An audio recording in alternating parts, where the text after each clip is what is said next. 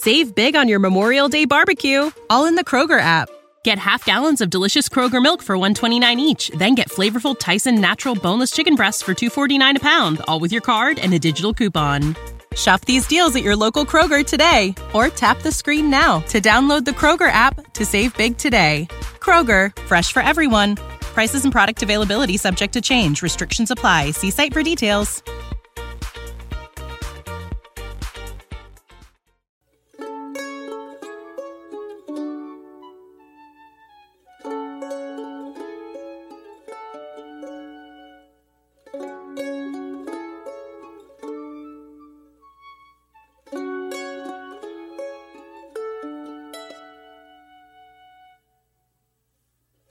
And welcome to the Latin American History Podcast.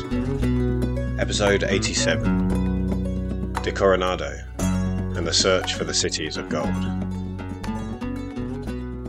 At the end of last episode, De Coronado was just setting off on his new expedition to the mythical city of Cibola. De Coronado had with him a couple of thousand people. I mentioned Flint's work analysing the original documents and the lists of people who took part. I've said this before, but it's worth mentioning again to remind ourselves, as Flint makes a point of emphasizing it. There were few Spaniards among them. Most of those who went with de Coronado were indigenous allies, and there were also enslaved Africans. de Nizza was also there, and his job was to act as a guide. The march to Cibola was largely uneventful. It was discovered, however, that the land they passed through was not as fertile as de Nizza's account suggested. They were forced to split into groups so that each one would be able to find in different places the food they needed to survive. They also found that the leader of the previous expedition, the one they met at the end of last episode, was not exaggerating when he warned them about the cold. As they marched further into what they were now calling Tierra Nueva, new land, they found that they were completely under equipped for the temperatures they encountered, and this made the journey much harder. According to Stan Hoig's book, Came Men on Horses, Coronado had also made a rule that the indigenous porters of the expedition were there to carry the supplies, and not to do all the other tasks, like packing and unpacking each night, and looking after the horses. Usually these things would have fallen for them to do, and so the Spaniards had to learn how to do them themselves. While some were perhaps from poorer families and used to it, although perhaps they came to the Americas expecting not to have to do these kind of things. Those from richer backgrounds were used to servants, and they may have found this an unwelcome surprise. Earlier in Hoig's book, there is a discussion about how there was an attempt to treat the indigenous people well, in relative terms, compared to the standards set by other conquistadors. Coronado gathered everyone together at the beginning of the expedition and announced that slave taking and concubinage were banned. Although this was always supposed to be the case, according to rules written by the king and put into conquistador charters, they were not often adhered to. It seems that too many reports of bad behaviour had been emerging recently, so at this point, there was a crackdown going on. I want to do a full episode at some point on the rules as they were set out, the tensions between the interests of the king, the church, and the conquistadors, and what that meant for the end result on the ground. Now, though, it's enough to know that the conquistadors on this expedition were generally well behaved. Unless there was resistance, that is. There was an incident at a place called Chiametla, where the indigenous people refused to provide them with food. During a standoff, a Spaniard was captured, and another was killed when he went to rescue him. Coronado responded with heavy violence to set an example. Soon they reached Culiacan, where a small group of Spanish settlers had established a settlement on the coast. Here they spent a month resting before setting off again northwards. Coronado tried to follow the coastline, but he found that going was easier inland. de Nizza as well kept directing him away from the sea, as this was the route he supposedly took. He reassured Coronado that they were only a couple of days away from it, but soon a group of indigenous people they met told them that it would in fact take 15 days to reach the coast, and this was apparently one of the things which made Coronado begin to suspect de Nizza might not actually know where they were going. Of course, it would have meant nothing to them, but they again crossed the modern day border into the USA, somewhere around where Palominas in Arizona is today.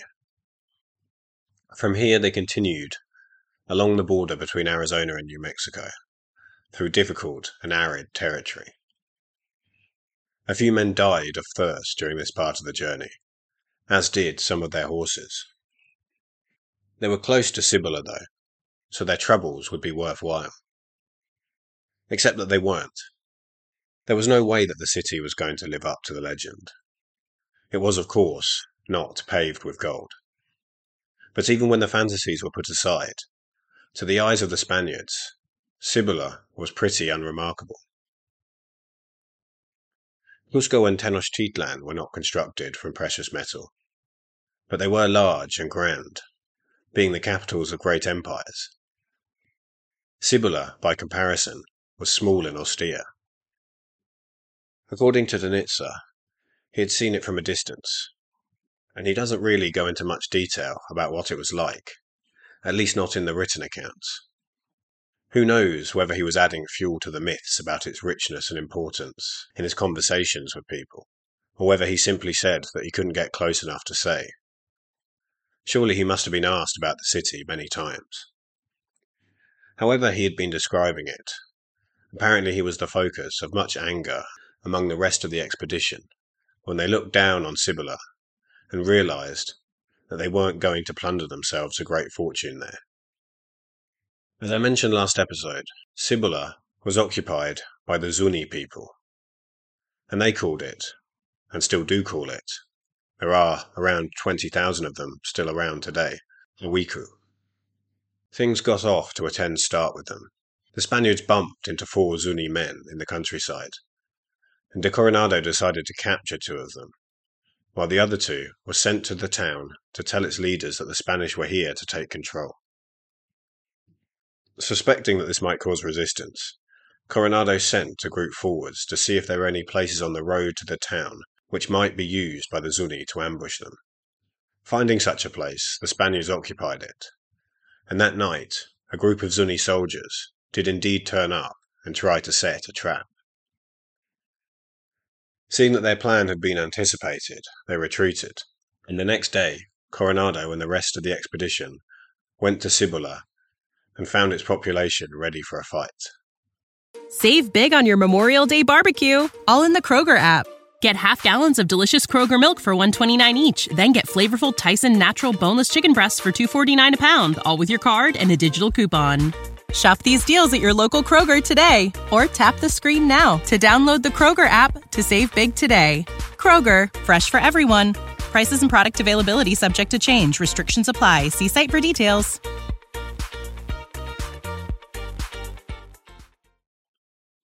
The requerimiento was read to them, and they responded by firing arrows down towards the priests who read it.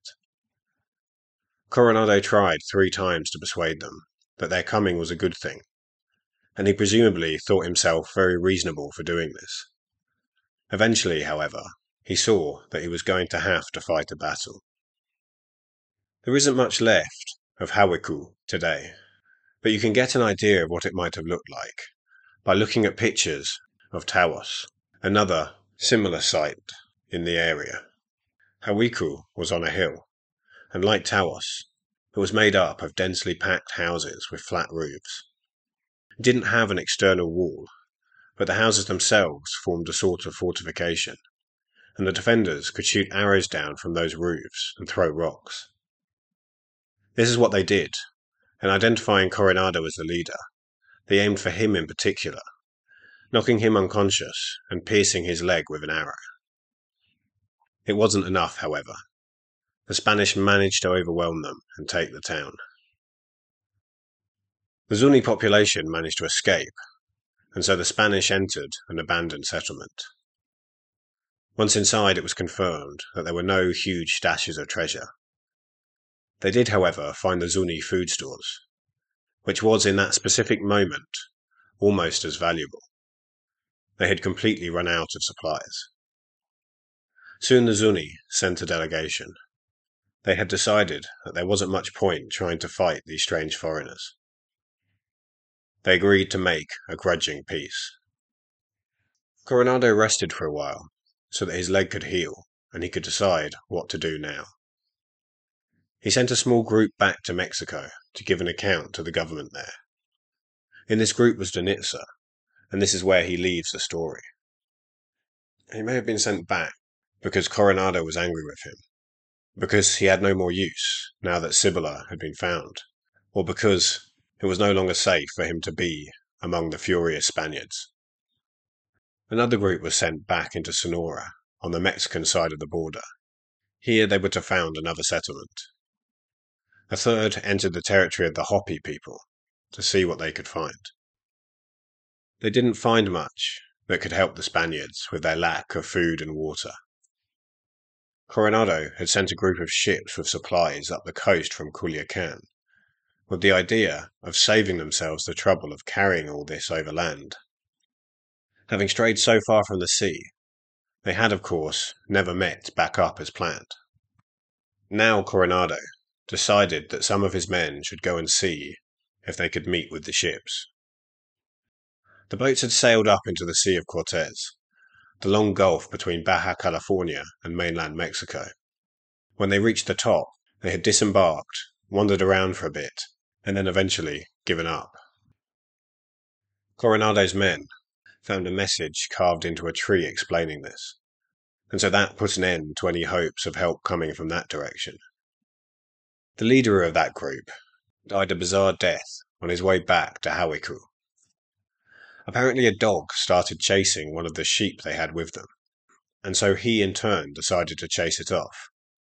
He threw a spear at it, which missed, but because he had thrown it directly ahead, his panicked horse ran straight over it. Lodged into the ground, the butt of it went into the man's bladder, which was punctured. The next group Coronado sent out stumbled upon the Grand Canyon, and so they became the first Europeans to see it.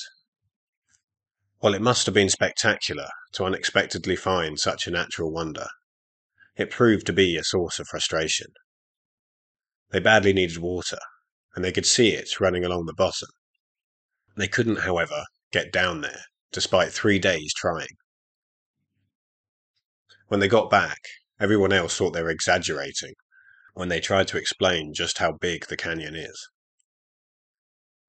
Coronado had pretty much recovered now, and he was tired of sending small groups out and then them returning with little information of use. He wanted to leave Cibola, and now he knew just where he wanted to go. This mythical city of gold had turned out to be just that a myth just as El Dorado had, down in South America. In Coronado's story, however, we get two of these myths for the price of one.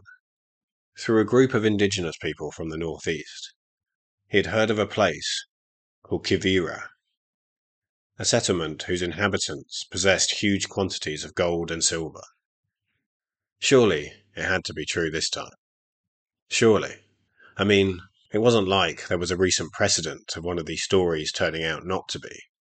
Like, I don't know, the one he was sitting in at that very moment. Next episode, we will find out.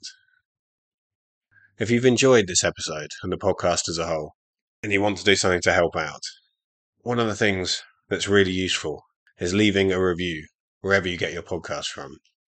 This helps new people discover the podcast. If you're feeling very generous, it is possible to make a small donation in order to help cover the costs of running the podcast. There's a link with information about how to do this in the show notes. A huge thank you to everyone who's already done this. Thanks for listening. You've been listening to the Latin American History Podcast, written and recorded by Max Serjeant. For more information, visit the website www.maxserjeant.com slash The History of Latin America, and that's spelt M A X S E R J E A N T.